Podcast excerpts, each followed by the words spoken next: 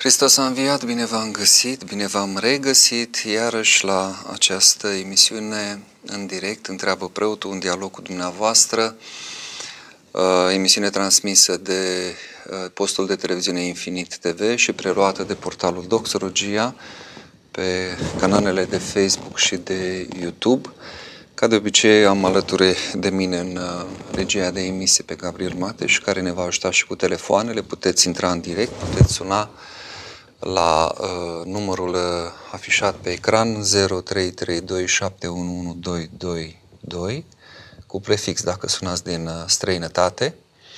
De asemenea, puteți uh, posta întrebările sau opiniile dumneavoastră la uh, fluxul de la transmisiile live. Îl avem pe redactorul șef al portalului Doxologia Cătălina Casandrei, care ne va ajuta Uh, mă va aduce în, în atenție anumite uh, întrebări sau mesaje. Se pare că am o problemă cu mouse, nu înțeleg de ce. Spune că nu e bun. Trebuie să schimbăm portul. Uh, da, se pare că nu mai pot folosi mouse. Nu e nicio problemă, mă voi descurca și fără. Se poate și fără mouse. Așadar, uh, vom relua uh, tema pe care am avut-o data trecută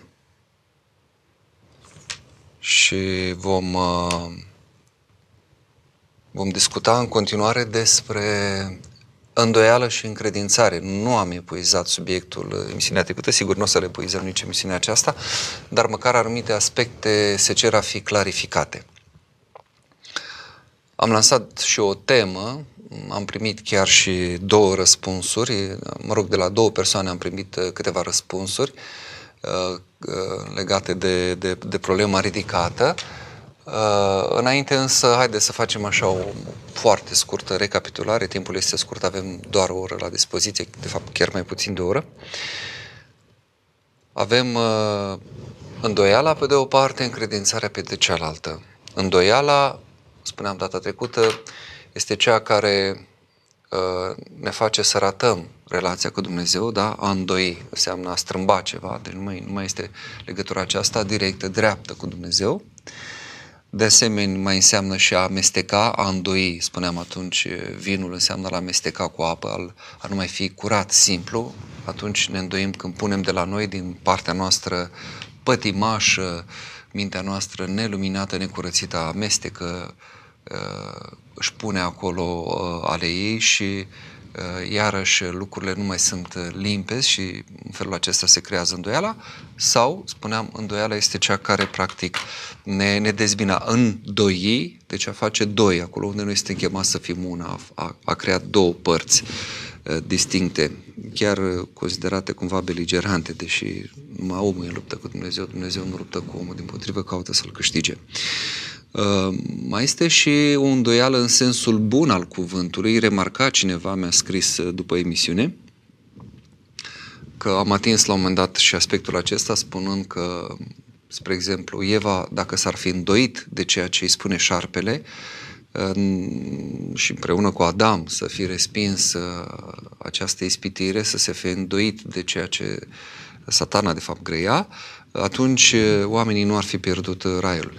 Spre exemplu, mai este îndoială când îți apare dracul sub formă de înger de lumină sau unor sfinți le apărut chiar sub formă de Hristos sau în chipul Maicii Domnului și ei s-au îndoit în sensul bun al cuvântului, au zis nu sunt vrednic, nu sunt la măsura aceea să mi se arate mie Domnul și smerenia lor a făcut ca nălucirea să se risipească și practic ei au respins pentru că nu aveau încredințare. Deci când, când vine aceasta, și o să vorbim un pic și despre încredințare, când chiar e o prezență a lui Dumnezeu, e o teofanie acolo, e o, e o viziune, este și o anumită încredințare pe care o simți în adâncul inimii, o anumită pace, o anumită liniște, o anumită dulceață.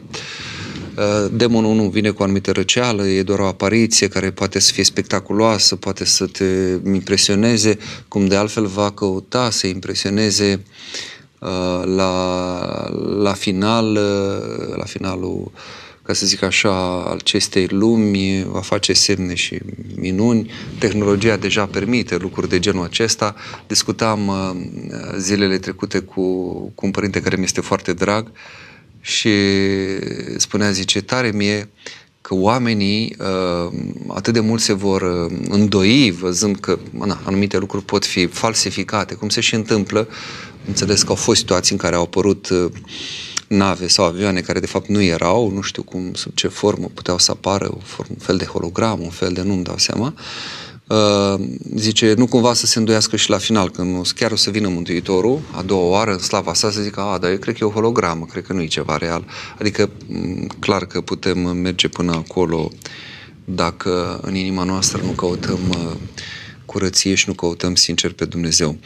Uh, mai este îndoiala metodică, nu îndoiala uh, pe care o folosește omul de știință. Iarăși este o îndoială sănătoasă, că nu în sensul de a, de a respinge, ci în sensul de a lua o anumită distanță și de a cerceta cu adevărat dacă niște lucruri sunt așa cum se prezintă. Mai este îndoiala pe care, ca să mai uh, punctăm ceva din, din aspectul pozitiv al îndoielii, pe care o avem noi atunci când, spre exemplu, urmărim uh, ceea ce se mai difuzează prin presă sau pe la televizor.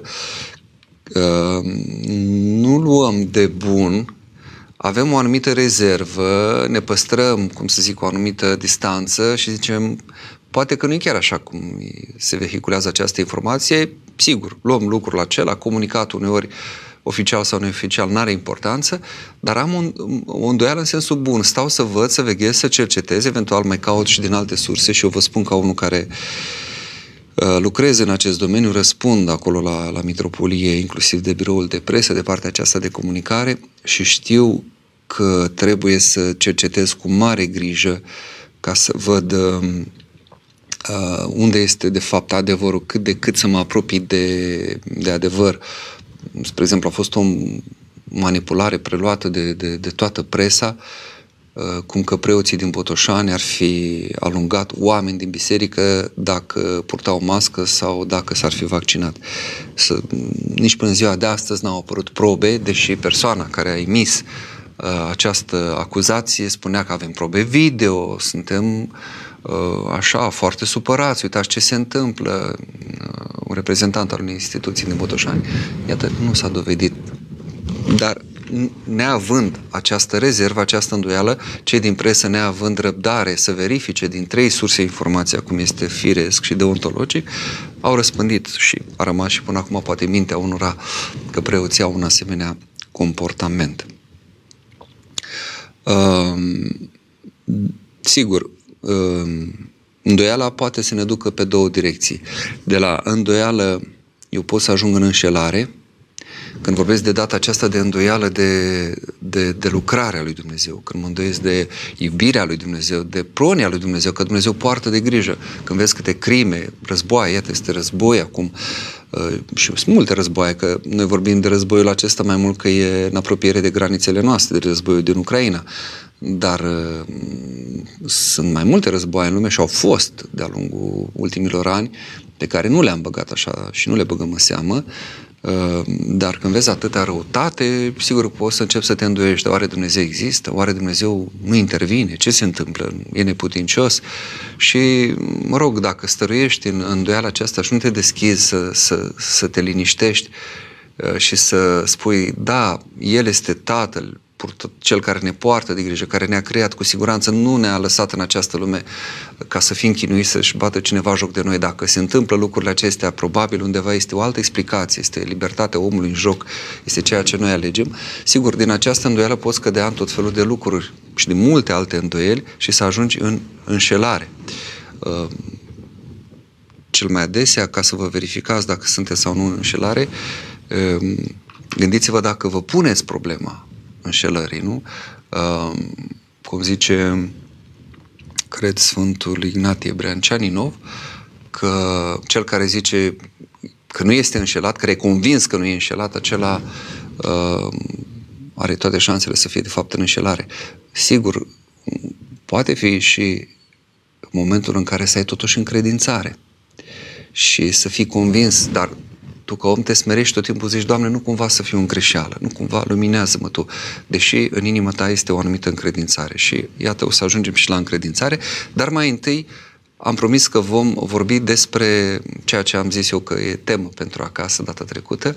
Am dat două situații din uh, Vechiul și din Noul Testament prin comparație și am zis, haide să vedem de ce se întâmplă uh, de ce Dumnezeu pare că judecă diferit situații asemănătoare în care este prezent într-o formă sau alta îndoială. Și primul exemplu pe care l-am dat era acela al uh, uh, modul în care prorocul Zaharia a reacționat când i s-a zis, e vorba de mm, capitolul 1 al uh, Evangheliei după Luca, când i s-a spus că va avea uh, un copil și el reacționează spunând uh, după ce voi cunoaște aceasta, eu sunt bătrân, femeia mea este înaintată în zilele ei și atunci îngerul îi spune că va fi uh, mut până când se va naște acest copil. Um, iar uh, când Maica Domnului, uh, de asemenea, în uh, dialogul cu Arhanghelul Gabriel, aflând despre faptul că a aflat har înaintea lui Dumnezeu și va naște fiul chem, ce va avea numele Isus și va fi și este fiul celui prea înalt, ea zice, cum va fi aceasta de vreme ce eu nu știu de bărbat? Și ea nu Uh, este lipsită de nimic, nici nu uh, muțește, nici nu se întâmplă altceva, ci Arhanghelul explică cum Duhul Sfânt se va pogorâ și puterea celui prea înalt o va umbri. Și au venit, uh, spuneam, două, de la două persoane, două mesaje, de la am zis, de fapt îi pot pronunța numele, nu e nicio Ioana, care spune că cum poate fi aceasta, zice dânsa, în sensul că reticența de a crede nu e o întrebare retorică adresată sinelui lumesc sau chiar lumii, ci o, adres, o întrebare adresată Domnului, la care se așteaptă, adică lui Dumnezeu, la care se așteaptă realmente un răspuns, o precizare. Uh, la fel zice și la Sfântul uh, Apostol Toma, despre care o să vorbim imediat, este al doilea exemplu. Și comentează mai departe, în Noul Testament totul se pregătește pentru noua stare de existență la care ne aduce Fiul lui Dumnezeu. El vine ca iubire, iertare, ispășire, iar pedepse pentru neîncredere nu mai sunt. Păi uite, tocmai uh, avem cazul pedeapsă, mă rog, amuțit, prorocul Zaharia. Îndoielile, reacțiile omenești ale apostolilor sunt pe deplin înțelese de Domnul ca un singur bun și cunoscător al inimilor. Aici comentează ce am pus în paralelă, în oglindă, reacția lui Moise și cea a apostolului Toma și o să, imediat o să discutăm despre asta. Ca cel care știa că vine vremea când ei vor crede, continuă mesajul, prin Duhul pe care îl vor primi. Într-un anume sens, Domnul are răbdare cu noi.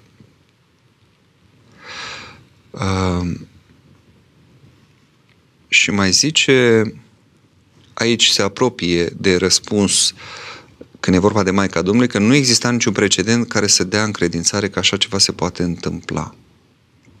Și se referă și la Apostolul Toma, care într-adevăr văzuse învieri, dar nu văzuse pe cineva să învie el însuși.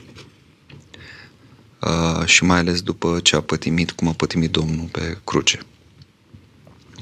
Uh, răspunsul propriu-zis îl dă chiar, uh, și este al doilea mesaj primit de la un părinte care slujește în Belgia, părintele Vlad Botez, mi-a trimis uh, un fragment din uh, volumul scos de editura Bonifaciu acum doi ani, având ca autor pe mitropolitul Euroteos Vlahos. Volumul se cheamă Praznicele Maicii Domnului, o perspectivă istorică și teologică.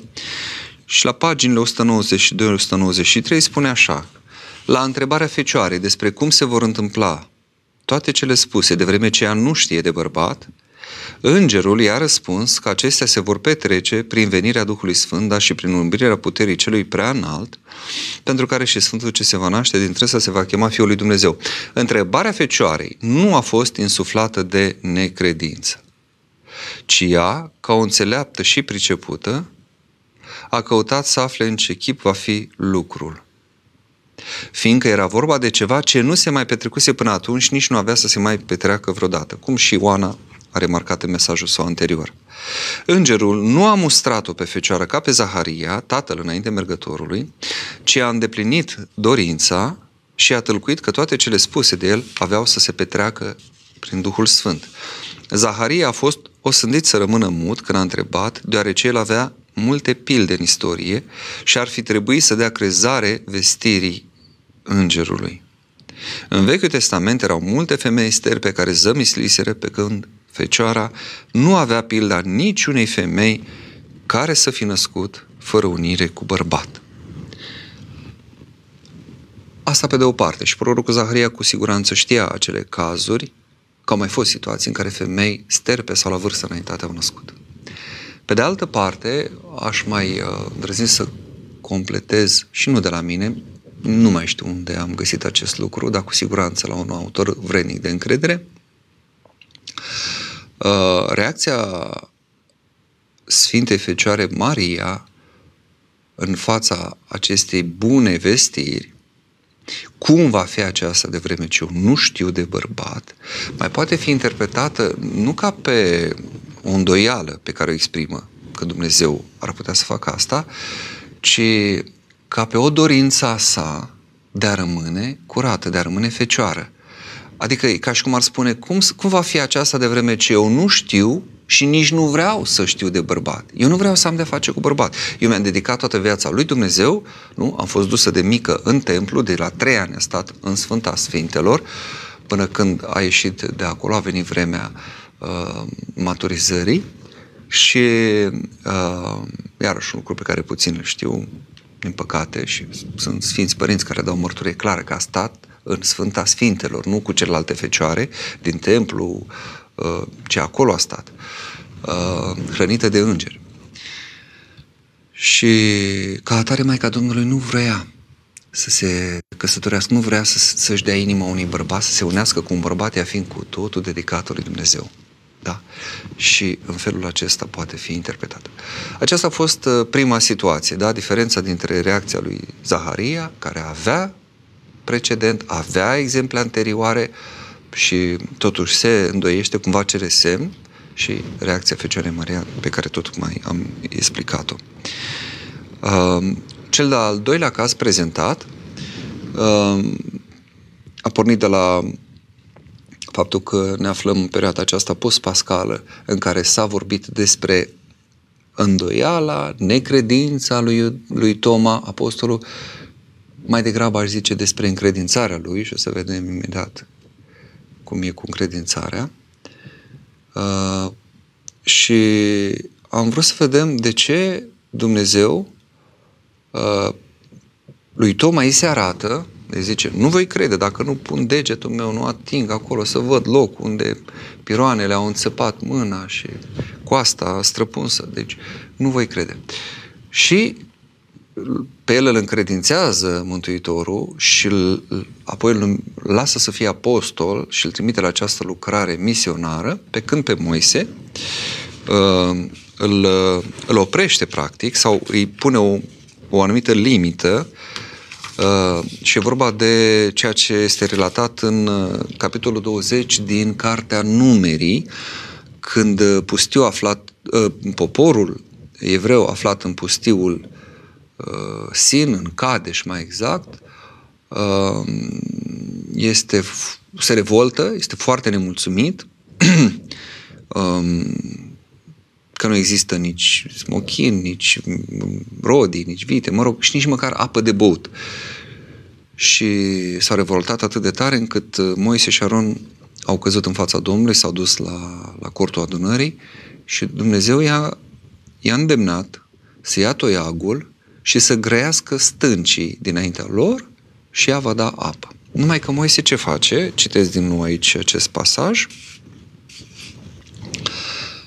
a adunat, au adunat Moise și Aron obște la stâncă și ce zice?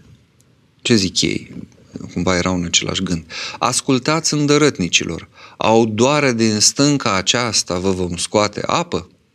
Apoi și-a ridicat Moise mâna și a lovit în stâncă cu toiagul său de două ori și a ieșit apă multă și a băut obștea și dopitoacele ei. Dar iată ce zice Domnul către Moise și Aron. Pentru că nu m-ați crezut ca să arătați sfințenia mea înainte ochilor fiilor lui Israel, de aceea nu veți duce voi adunarea aceasta în pământul pe care am să îl dau. Lui Toma știți ce zice? Pentru că mai văzut omul ai crezut, sau pentru că ai văzut ai crezut, fericiți cei ce n-au văzut și au crezut. Aici zice pentru că n-ați crezut, sigur, deci și lui Toma arată că, iată, e, uh, există și o măsură mai mare a credinței celor care n-au văzut și nu caută genul acesta de încredințări foarte palpabile, concrete, ci își deschid inima și primesc uh, ceea ce le, le vestește Dumnezeu prin îngeri, prin oameni. Aici zice, pentru că nu m-ați crezut, nu veți duce voi adunarea. Și într-adevăr, Moise vede de departe pământul făgăduinței, de el însuși nu intră în țara făgăduită poporului uh, evreiesc. Care e diferența? De ce pare că Dumnezeu judecă cu măsură diferită?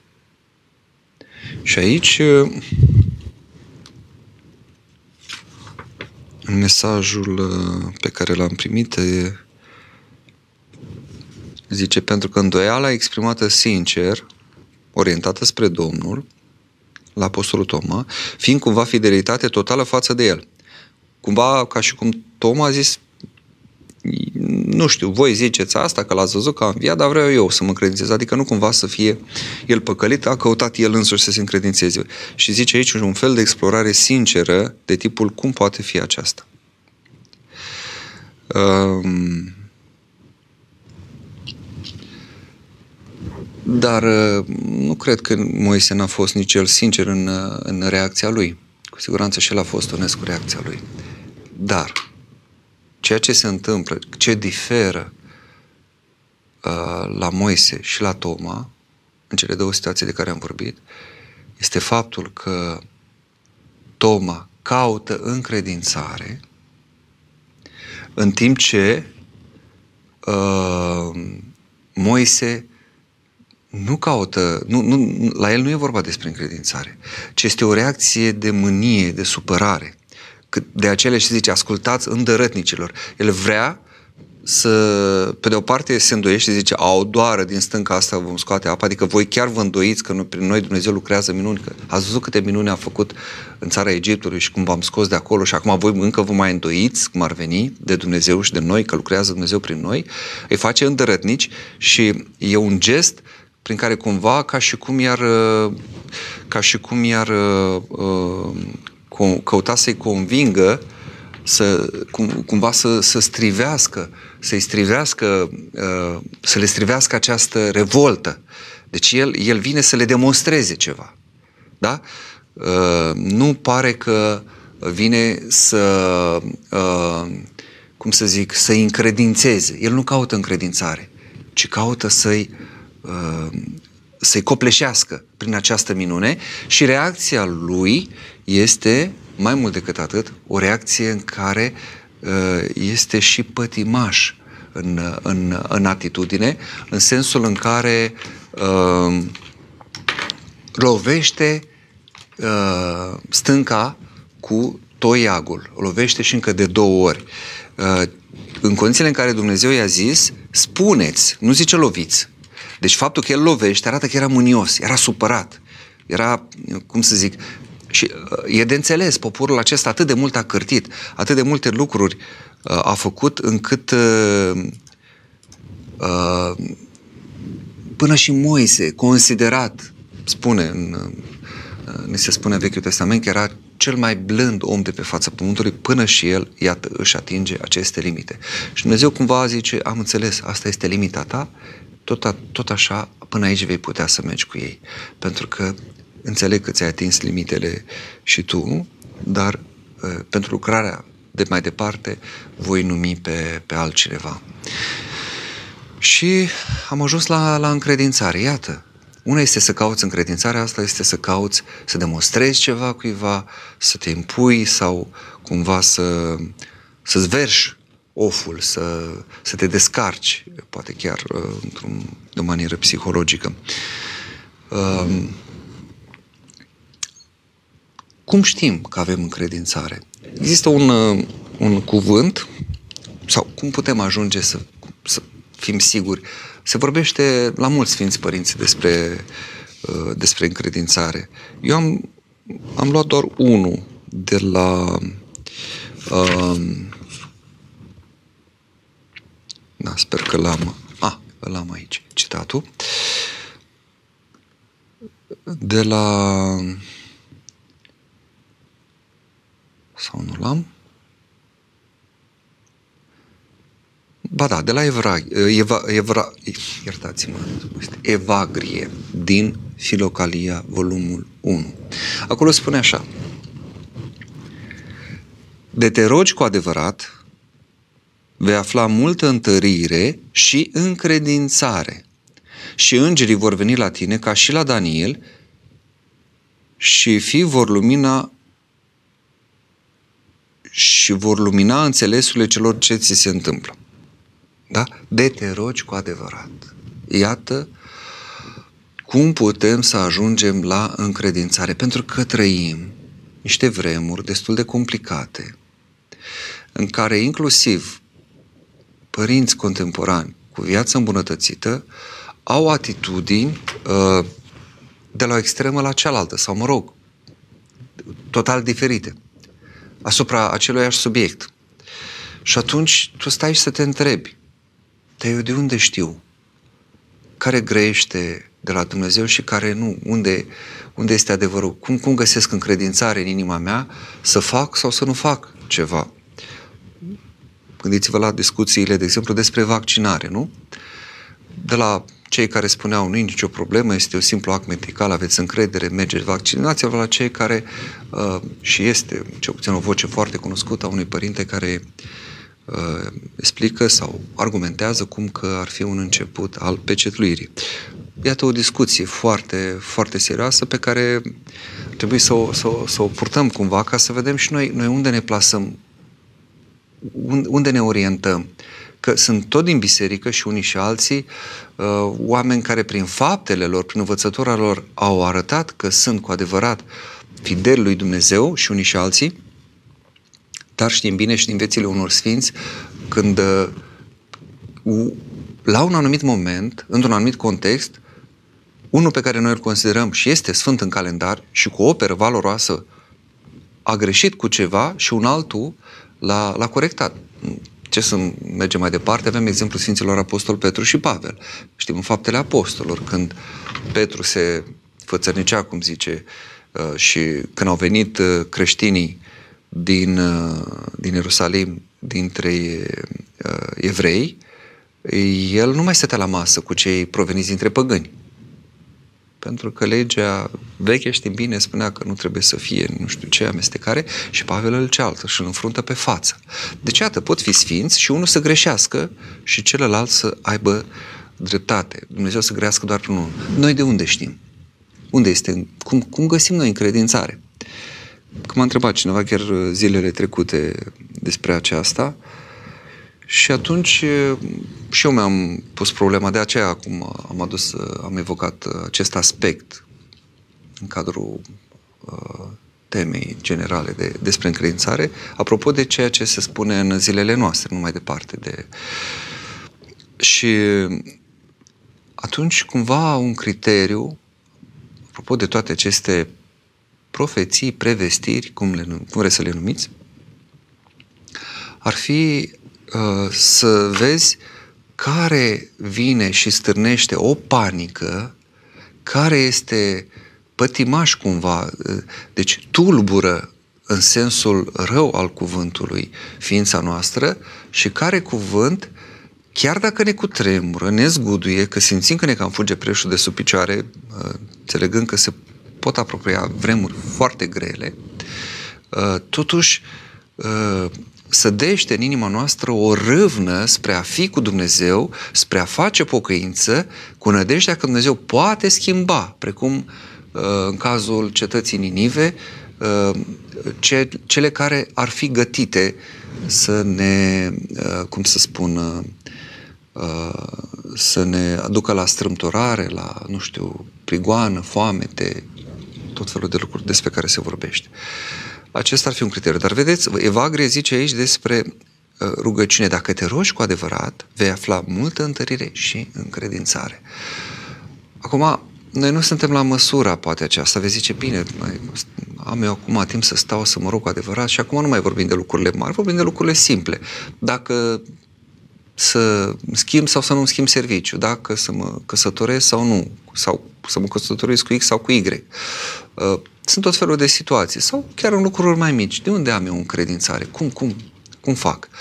Uh, un pic de rugăciune tot trebuie. Da? Poate nu ca evagre să ne rugăm cu adevărat, adică o rugăciune cu toată ființa noastră, uh, dar măcar un pic să ne rugăm totuși, să zicem, Doamne, nu știu, luminează acolo, să fie voia Ta, nu știu, și în Tatăl nostru zicem, facă-se voia Ta, deci nu voia mea, eu vreau să, să înțeleg ce voiești Tu cu mine și să aleg cele, ce tu ai gătit pentru mine, ce știi că este bine pentru mine. Și atunci mai am niște criterii. Dacă văd că inima mea înclină spre ceva, ca asta trebuie să văd care e înclinarea, mai trebuie să verific, să văd conștiința mea e împăcată, adică nu cumva prin alegerea aceasta uh, să, să săvârșesc vreun păcat ceva. Deci ar fi și acesta un criteriu dacă conștiința e împăcată cu alegerea pe care aș face-o și mm, să mă mai gândesc dacă prin ceea ce aleg mă apropii să mă depărtez de Dumnezeu. Adică criteriul acesta al relației cu Dumnezeu. Că noi avem tendința de a lua decizii ca și cum Dumnezeu nu există. Îmi schimb serviciu pentru că și mi-aduc argumente de natură profesională, financiară sau de altă așa, sau nu știu ce decizii mai au. Deci e foarte important și, și acest lucru. Văd că curg mesajele și întrebările. Am să încep Uh, mă opresc așa un pic cam brusc uh, din a vorbi pe această temă, îmi dau seama că am depășit uh, jumătatea emisiunii, dar am să răspund mai întâi la un mesaj pe care eu l-am văzut cam târziu. Așa, aici este. Pe mail a venit. V-am scris și la emisiune, din păcate nu mi-ați răspuns. L-am văzut târziu și iată. Deci mă scuzați pentru insistență. Am pornit pe calea urcușului duhovnicesc în urmă cu 25 de ani. Din păcate, singură, numai eu și fetele. Am așteptat ca și soțul meu să-L cunoască pe Dumnezeu. Fără să insist, fără să-L stresez, doar m-am rugat. Au trecut 35 de ani, fără să se, ca el, soțul, să se spovedească și împărtășească. Ba m-a făcut și pe mine să mă simt vinovată că merg prea mult la biserică, merg numai la Sfânta Liturghie Duminica sau fiecare duminică la liturghie. Aș merge mai mult, dar nu pot din cauza lui, la Deni, de exemplu. Am tot întrebat, mi s-a spus că nu am făcut alegerea bună. Acum avem doi copii și cinci nepoți. Toți merg la biserică. Chiar nu mai este nicio șansă. Ce să fac? Ce acatiste să citesc? Are și patima băuturii. Chiar nu cred că nu mai este nicio șansă să se întoarcă și eu să pot sluji lui Dumnezeu. Mulțumesc încă o dată. Cu siguranță uh, este șansă pentru fiecare om atâta vreme cât încă mai e pe fața pământului, cât mai are încă, cum se spune, suflare de viață în nările lui. Deci orice om să, să aibă încredințare, apropo, să fie convins că dacă Dumnezeu îl rabdă pe pământ, îl rabdă tocmai pentru că încă se mai poate întoarce către El, către Dumnezeu. Această întoarcere, sigur că se poate face oricând. Poate chiar în clipa vieții, nu? Tălăharul răstignit de-a dreapta Mântuitorului s-a răstignit atunci în orele de dinainte de, de a-și da sufletul. Uh, deci oricând este posibil această întoarcere, nu vă faceți griji. Bucurați-vă și mulțumiți lui Dumnezeu că iată copiii, nepoții merg la biserică, că ați reușit să vă țineți de această viață duhovnicească și mai faceți-vă un examen de, de conștiință. Vedeți dacă nu cumva îmi ziceți aici că nu, fără să-i impuneți, și foarte bine ați făcut și v-ați ruga pentru el. Vedeți cumva dacă totuși ceva nu, nu ați greșit în relație cu soțul, dacă i-ați arătat cu adevărat o dragoste uh, la înălțimea iubirii la care vă cheamă Dumnezeu. De ce spun asta? Poate nu e cazul dumneavoastră, dar poate e cazul altora care ne ascultă.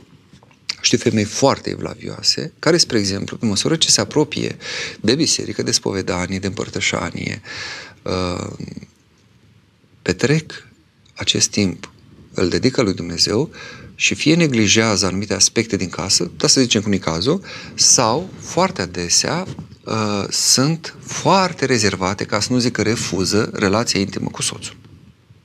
Și, deci, și știu femei care, părinte, da, avem o vârstă, 50, 60.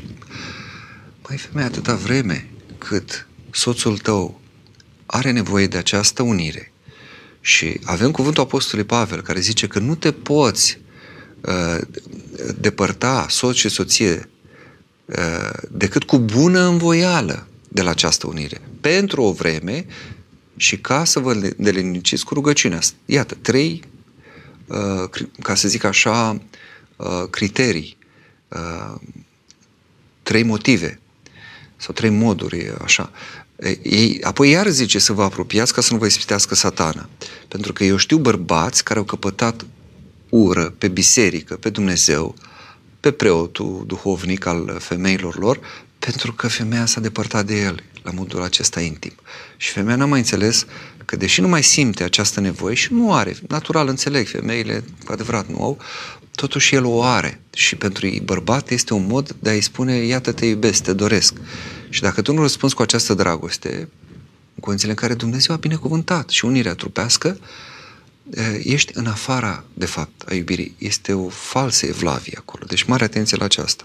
În rest, căutați-vă duhovnic și o să vă zică el ce trebuie să faceți, cu ce fel de rugăciuni, dar e, e posibil să fie o problemă de natura aceasta.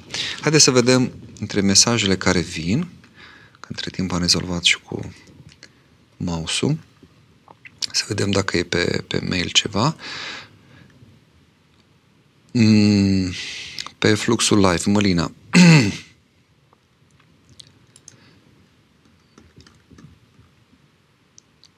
a venit și un mesaj pe mail, imediat îl citesc. Așadar, Mălina, referitor la înșelare, cum se poate menține echilibru dintre încrederea că vei fi mântuit, că totul va fi bine și smerenia? Cum ne putem smeri constant și să avem o stare de echilibru? Smerenia este însăși starea de echilibru. A fi smerit înseamnă a fi în locul rânduit ție de Dumnezeu. Uh, sigur că ai conștiința păcatului, noi credem că asta este smerenia. Faptul că mă văd cel mai păcătos, vai de capul meu, eu sunt ultimul dintre oameni. Nu. Smerenia este să, să te vezi pe tine acolo unde ești, să fii realist, da, în privința păcatelor tale, dar să asumi ceea ce Dumnezeu ți-a rânduit. Dacă te-a pus Dumnezeu să fii primar, fii primar, dacă te-a pus să fii preot în altar, fii preot, dacă uh, misiunea ta este să mături strada sau să curăți toaletele, fă aceasta. Uh, primește cu pace și împlinește lucrarea ca din mâna lui Dumnezeu. Și asta este smerenia. Și atunci, în uh, încrederea că vei fi uh, mântuit, sigur, o încredere absolută nu există, vine tocmai din faptul că noi facem locul lui Dumnezeu. Dar dacă eu, eu tot timpul spun, Doamne, Tu să fii în viața mea, nu eu, sigur că de aici se naște o anumită încredințare că voi fi mântuit. Eu cred că am mai spus o dată în emisiune, eu când sunt în momente așa să mă, mă clatin, să mă îndoiesc cumva de văzând păcatele, neputințele, căderile și să-mi pun problema asupra mântuirii mele, uh, gândul ultim de care mă agăți este acesta. Doamne, și în iad. Ajung în iad. Că mă văd, clar, deci ăsta e iadul, ce fac eu, ce... Dar eu și în iad voi striga la tine. Să văd și eu ce iad va fi ăla în care eu o să zic, Doamne, miluiește-mă. Doamne, nu mă lăsa. Doamne, Iisuse Hristoase, Fiul lui Dumnezeu, miluiește-mă pe mine păcătos. Să văd ce iad poate fi ăla. Cum vor rezista dracii să audă că strig numele Tău, că Te binecuvintez, că îți mulțumesc și că cer mila Ta? Cum vor rezista? Că iadul este nu un loc fizic, ci este o, o, o stare și o, un mod de a fi împreună a celor care aleg să se rupă de Dumnezeu. Și uh, practic fac parte din ceea ce vrea să fie satanul un soi de împărăție a lui. Odorica, ce facem când cineva se îndoiește de noi, deși spunem adevărul și asta pentru că am mințit cândva? răbdăm. Asta este. Am greșit, spunem, da, eu înțeleg, ai această rezervă. Uh, au, au fost situații în care, da, am greșit, am mințit și sau poate am înșelat. Sunt, sunt, sunt unii care au comis chiar adulter și uh, e clar că în ochii partenerului nu mai au aceeași credibilitate, dar ne asumăm, asta este.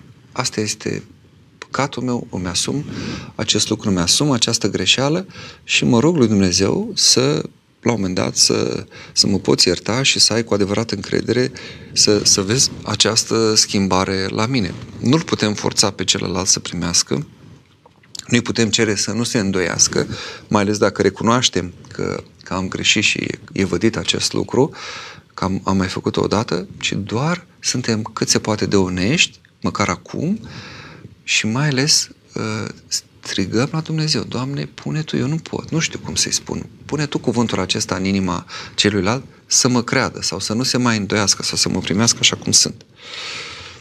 Mai sunt două mesaje aici, Bianca și Alexandru văd, dar mai întâi mă duc pe mail să văd uh, aici uh, ce... Alexandru. Mă un pic, ce aici? Um, de, a, am zis că pe mail nu pronunț de fapt numele, mesaj de la cineva despre încredințare îndoială. Am citit că Preasfânta Fecioară a primit vestea întrupării Fiului lui Dumnezeu cu tulburare datorită smereniei maxime, socotindu-se cea mai mică și nedemnă dintre alesele Domnului. Totodată ea își păstra cu mare sfințenie feceria sa, împlinind făgăduința dată înaintea lui Dumnezeu mesajul a venit la și 10, deci clar, înainte de a, de a spune, e, e în acord cu ceea ce am spus uh, ulterior, citând și din Mitropolitul Vlahos. Și da, așa se spune că Fecioara știa că uh, Mesia se va naște dintr-o, dintr-o fecioară și chiar se gândea ce binecuvântată este această femeie și când a aflat în smerenia ei desăvârșită, cum zice aici, că ea este acea fecioară, sigur că s-a, s-a, s-a cutremurat inima ei. Arhanghelul Gavril se trimise Dumnezeu cu, porunca, cu porunca de a nu o spăimânta, continuă mesajul, și de a liniști sufletul ei. Prin supunerea asupra uh, voii lui Dumnezeu, Maica Domnului arată o adâncă umilință, de săvârșită supunere, de plină ascultare și lăsare în, în voia lui Dumnezeu asta nu se înțelege că nu e și libertate. Deci, de săvârșită supunere sau de plină ascultare înseamnă și adevărată libertate. Da? Că unii, nu de altă dată, poate unii ne aud și nu, nu, nu știu lucruri, dar chiar și dintre cei care sunt din biserică, sunt creștini, poate consideră că asta cam sună constrângerea, lanțurea, limitare, nu, totul e supunere, totul e ascultare, totul e... Nu, nu, nu. Taman prin aceasta, când, când această ascultare și supunere este față de Dumnezeu, eu sunt omul cu adevărat liber, pe deplin liber. O libertate pe care omul din lume nu are cum să guste și să o înțeleagă. Da, când mă supun față de oameni, uh, omenește vorbind, când, sau când devin pătimaș și sunt supus unor lucruri, unor, nu, pahar de vin, de exemplu, uh, pe care nu mă pot stăpâni să-l beau, sigur că nu mai sunt un om, sunt rob al păcatului. Um, și încheie mesajul de pe mail. Consider că răspunsul Arhanghelului Gabriel a fost pentru a împlini porunca. A bunei vestiri că și cel care avea să se nască din trânsa, Fiul lui Dumnezeu, se va chema. Probabil că prorocul Zaharia a primit pedeapsa Arhanghelului pentru a spări credința și, credința și smerenia sa și a celor din jur și pentru a ne fi o pildă. Faptul că acesta amuțit arată și importanța mare a celui ce avea să se nască. Da, amuțit el ca să grăiască mai mult uh, pruncul. Bun, am explicat cum e cu prorocul Zaharia, nu mai revin și mulțumesc în schimb mult pentru acest, uh, pentru acest mesaj. Revenim la...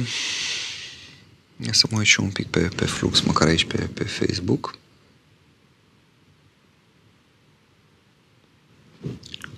Să rămână părinte, ce să fac? Că în loc să merg pe drumul drept, eu oculesc mulți kilometri până ajung unde trebuie. Mulțumesc, respect. Strigați la Dumnezeu. strigați la Dumnezeu și distanțele se comprimă. Și nu mai faceți așa volute, nu vă mai, nu mai rătăciți în, în viață. mă uit imediat pe ce a selectat uh, Cătălin, dar vreau să mă uit și eu un pic pe, pe flux, să văd multe mesaje, da, de rugăciune, de salut, Hristos a înviat. Bun. Uh, Bianca, sunt în înșelare dacă evit întâlnirea cu oamenii, în special cu cei necredincioși care mă tulbură. Întâlnirea cu oamenii simt că mă risipește de la rugăciune. Îmi doresc să merg la mănăstire. Nu ă, ați fi în înșelare dacă ați zice eu evit întâlnirea cu oamenii aceștia necredincioși ca să-mi păstrez eu curăția, sfințenia, că eu sunt evlavioasă, eu nu pot să mă întinez. Dacă mă întâlnesc cu ei, nu, ei nu sunt la măsura mea. Mă rog, lucruri de genul acesta, vă dați seama că exagerez, uh, dramatizez aici. Uh, dar dacă evit pentru că nu pot duce tovărășia lor, nu e nicio problemă. Nu, eu încerc să-mi păstrez cât de cât o anumită pace, o anumită liniște și dacă mă duc, de exemplu, în discotecă, e clar că e greu să mă mai adun la rugăciune și atunci mă duc la biserică sau stau acasă și mă rog, asta nu înseamnă că am ceva cu cei care merg la discotecă, că îi urăsc. E problema lor, este alegerea lor. Doamne miluiește și ei să-și găsească pacea și să se simtă bine și să fie vesel, nu că pe calea aceasta, deși nu oprește nimeni dansul și muzica, sunt multe exemple prin Vechiul Testament, uh, nu sunt ele o problemă în sine, ci ei să se bucure cu adevărat întru tine. Încât uh, e foarte bine dacă vreți mai ales să vă pregătiți să mergeți la mănăstire, această uh, izolare sau această reținere să nu se facă din alt motiv decât pentru a vă liniști, da? intrând în rândul celor singuratici, nu? cum îi numește uh, Sfântul uh, Isaac Siru, nu are cele cuvinte către singuratici. Uh, adică către cei care caută singurătatea nu pentru că fug de oameni sau că nu iubesc pe oameni, ci pentru că vor să fie mai deplin cu Dumnezeu ca în relația aceasta cu Dumnezeu fiind și în rugăciune să-i cuprindă pe toți oamenii, pe cât mai mult, dacă se poate chiar pe toți în rugăciunea lor. Alexandru. Văd că timpul e înaintat, mai avem vreo 10 minute. Alexandru, părinte, ce se întâmplă dacă mă îndoiesc de chemarea mea de a fi profesor? Ar trebui totuși să-mi ascult conștiința și să urmez o altă cale mai spirituală? Stați un pic, conștiința vă zice cumva că e un păcat să fiți profesor? Când, când i-am zis să ascultăm conștiința, adică conștiința mea să fie împăcată, m-a referit la a nu fi păcat. Adică, cum să zic, unul ar putea să zică, eu am încredințare acum să mă duc să fur de la vecinul un porc și să-l tai. Că așa simt eu, că așa am eu în inima mea. Da, da, conștiința ți zice, nu cumva e o greșeală să fur de la vecinul tău? Adică e o falsă încredințare acolo, nu?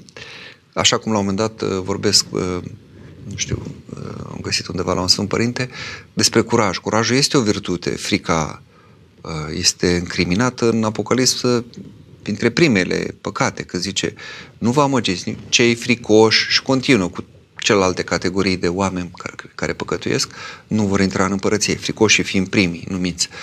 Dar nu orice curajos este și virtuos. Este și bine plăcut lui Dumnezeu și tâlharii au un curaj nebun când se duc și atacă și sau dau spargeri noaptea, cățărându-se pe nu știu unde, riscându-și viața. Au, au curaj, dar asta nu înseamnă că fac ceva bun, bine plăcut și conștiința, dacă o întreabă, le, le spune. Deci nu cred că aici este vorba de o chestiune de conștiință, ci mai, mai, mai degrabă e vorba de o chemare. Dacă aveți o chemare mai, mai înaltă, simțiți că puteți să, să vă apropiați mai mult de Dumnezeu, să împliniți voia Lui mai mult, fiind altceva decât profesor, o cale mai spirituală, cum ziceți, da, de ce nu? Sunt care din profesori au ajuns preoți, de exemplu. Nu? Uh, și eu am fost, uh, sunt absolvent de filozofie, am, uh, am avut pentru un timp gândul acesta de a, de a scrie, de a, uh, mă rog, fi în zona aceasta culturală, de, uh, dar uh, la un moment dat am simțit o chemare, cum ziceți, mai adâncă și deja eram la a treia facultate, că mai făcusem și ceva mecanică înainte, totuși am urmat-o. Uh, chiar dacă asta a însemnat cu tot cu teologie, cu tot, mă rog, cu niște suprapuneri, s-au făcut vreo 11 ani de studenție, dar nu m-am lăsat. Pentru că abia a treia facultate, teologia, m-a, m-a împlinit cu adevărat. Deci eu știu din propria experiență ce înseamnă nu vă lăsați și primiți chemarea, da? nu conștiința, nu e vorba de o conștiință aici, ci de o chemare. Roxana, de ce momentele de încercare simt îndoială că nu mai există Dumnezeu în problemele mele? De ce Dumnezeu încă nu mi-arată calea? Ce să fac? În momentele acestea simt că doar strigarea către El am. Și dacă strigați către El, aveți totul. Nu vă lăsați, continua să strigați. Dacă eu sunt în trafic cu mașina și parbrizul este plin de murdărie și eu nu văd pe unde să merg, nu este vinovat parbrizul. Sau nu e vinovat nu știu care din afara mea sunt vinovat eu că nu-mi curăț parbrizul, nu pun ștergătoarele în funcțiune sau nu găsesc o formulă de a-mi curăța parbrizul ca să văd pe unde merg, să văd care mi este calea. Deci curățiți-vă inima și curăția minții și a inimii, că ele trebuie să căutăm să le unim, nu e vorba numai de isihaști care își coboară mintea în inimă, ci e, e un acord, e o unire a ființei noastre care e dezbinată acum, ruptă între ce simt, ce gândesc, ce voiesc, e rupere mare în Dumnezeu, acestea se adună și se unesc. Unirea minții care coboară în inimă fiind cumva o încununare, fiind uh, imaginea cea mai concretă, ca să spun așa, sau care pe noi ne poate ajuta despre ce înseamnă aceasta a fi una. Uh, felul acesta vă puteți aduna și vedea unde e. Da, continuați cu strigarea la Dumnezeu, strigați la Dumnezeu. Strigătul lui Dumnezeu, chemarea aceasta mă pune legătură cu El și este o prezență a Lui Uh, care se vădește în harul lui. Harul nefiind, vorba părintelui Constantin Coman a, a avut o intervenție foarte bună, cum au fost de altfel și alte intervenții foarte bune la recentul simpozion internațional organizat de Facultatea de Teologie Ortodoxă Dumitru Sănulai din ea și spunea Harul nu este ceva, ci este cineva, că e cineva care e prezent acolo. Dumnezeu este prezent prin energiile lui necreate, prin harul lui, lucrarea lui. Nu e uh, ca în panteism, o chestiune așa impersonală. Mai avem 5 minute și mai avem 3 întrebări, cel puțin, ce 3 mesaje. Pe scurt, Marius, la moliftele Sfântului Vasile poate participa oricine sau trebuie să ai o anumită pregătire? Menționez că nu m-am împărtășit încă. Preotul de parohie nu mi le recomandă participați dacă sunteți posedat. Da? Dacă duhovnicul nu vă recomandă, e clar că nu aveți ce căuta acolo. Acolo sunt pentru cei care se află sub o posesie demonică. Nu ne ducem acolo nici din curiozitate, nici ca să scăpăm de nu știu ce lucruri banale sau să ne meargă bine. Nu, nu despre asta este vorba acolo. Acolo este vorba despre a izgorni duhurile care stăpânesc peste ființa noastră împotriva uh, voinței noastre sau pentru că prin păcatele noastre am, atr- am atras aceasta, dar vrem să scăpăm de. Deci uh, țineți-vă de spovedanii deocamdată, acolo aveți dezlegarea de care aveți nevoie. Uh, Cristian, care este diferența dintre tristețe și pocăință? Uh, pocăința aduce întristarea cea bună, întristarea sufletului după Dumnezeu. Ea are uh, nădejdea ca suport, această pocăință. Deci este o tristețe că am greșit, l-am supărat pe Dumnezeu sau am greșit față de oameni, dar am această nădejde că Dumnezeu mă poate scoate din aceasta și mă poate uh, reabilita sau mă poate pune pe cale, poate în inima mea să o împace și să mă împace cu ceilalți. Tristețea omenească, pur și simplu, sigur, este una care mă copleșește ca, ca stare, pentru că eu acolo nu mai văd nicio nădejde. Aici este cu nădejde, că unde este Dumnezeu este și nădejde. Și ultima, că suntem pe final, sau dacă mai apare ceva foarte pe scurt, Roxana, dacă vreau să mă liniștești și să fiu cu Dumnezeu, pot renunța la facultate și să merg să-mi ascult chemarea spre mănăstire, fac ceva greșit? Da, punctul meu de vedere. Uh, eu toți duhovnicii și vă dau exemplu unuia, na, bine, n-am să-l numesc, că nu, nu prea dorește să fie cunoscut. Unul dintre cei la care mă raportez cu foarte mare atenție, un om chiar cu viață sfântă, acum chiar că nu-i mai dau numele, uh, am văzut de atâtea ori, deși a adunat foarte multe uh, tinere la el în mănăstire, Uh, ca duhovnic, uh, nu le lăsa să vină până nu își făceau facultatea. De ce? Pentru că tu poți intra în mănăstire, crezi că ai chemare și simți, dar la un moment dat, dintr-un motiv sau altul, ai această neputință și vrei să ieși. Am văzut uh, surori de mănăstire au ieșit și după 10 ani. Că poți să stai în starea aceasta de soră sau de frate mult timp.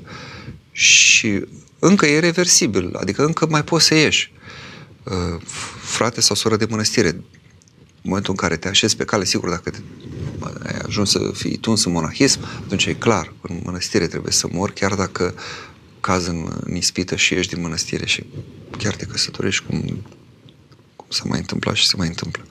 Dar dacă tu vrei să ieși, măcar ai o facultate, ai un rost, ai la ce să te întorci. Adică uh, și chiar și așa, și în mănăstire, dacă rămâi, tot, tot, tot e de folos. Și mănăstirea are nevoie de oameni pregătiți în, în diferite domenii. Biserica are multe zone în care lucrează călugări și chiar maici care fac o lucrare uh, foarte frumoasă și sunt absolvente de facultate. Eu am, de exemplu, acum alături de mine, după ce a trecut la domnul Maica Siloana, vrednica de pomenire Maica Siloana, a rămas în locul stareță Maica Sofronia, Uh, Rădulescu, care de asemenea este cu, cu o foarte bună pregătire, uh, inclusiv pe partea aceasta de, de educație universitară, dar sigur pe zona duhovnicească pentru a putea să povățuiască, să ofere un cuvânt, să facă o lucrare specifică, de altfel, uh, Maicii Siloana. Uh, se, emisiunea s-a apropiat de final, dialogul nostru la fel, este un ultim mesaj aici, văd de la Gabi, este o să înviat încă o dată, vă urmărim cu dragoste din Irlanda. Mulțumesc tare mult, sper să pot ajunge și eu. Îmi doresc foarte mult să ajung acolo, am, am văzut multe imagini uh, care m-au impresionat și uh, chiar, chiar e o țară în care a, mi-aș dori, puține țări pe care mai doresc să mai, să mai merg, uh, Uh, aceasta este una dintre ele. Și poate ne și întâlnim față către față. Să ajute Dumnezeu. Mulțumesc uh, pentru că uh, ați fost alături la acest dialog. Ne vedem săptămâna viitoare. Cred că va fi pe tema aceasta, o să-mi cer îngăduința regei să mai, mai lase un minut. Voi pune ca temă subiectul unei întâlniri pe care o vom avea săptămâna viitoare, luni, pe cât este pe 23, da, pe 23 uh, mai, la Mitropolie o să avem o întâlnire în sala Justin Moisescu, pe care o știți, este în corpul Cancelariei Eparhiale, o sală foarte frumoasă, merită măcar să veniți să o vedeți. Uh, tema întâlnirii este cinematografie, mit și ideologie. Și vor fi invitați profesorii universitari Nicu Gavriluță și Dragoș Zetu, care vor vorbi și despre cărțile lor lansate. Profesorul Gavriluță a scris o carte despre supereroi din seria uh, produsă de, de, de Marvel, vă este cunoscută seria aceasta cu siguranță, poate chiar dacă nu v-ați uitat, iar uh, profesorul Dragoș Zetu despre uh, Uh, femeile din filmul James Bond și le uh, vede un pic cum s-a schimbat mentalitatea, ideologia și sigur toate acestea le punem și în, uh, în cheie creștină, le, le interpretăm. Deci cinematografie, mit și ideologie data viitoare. Să ne vedem cu bine. Seară cu pace. Doamne ajută!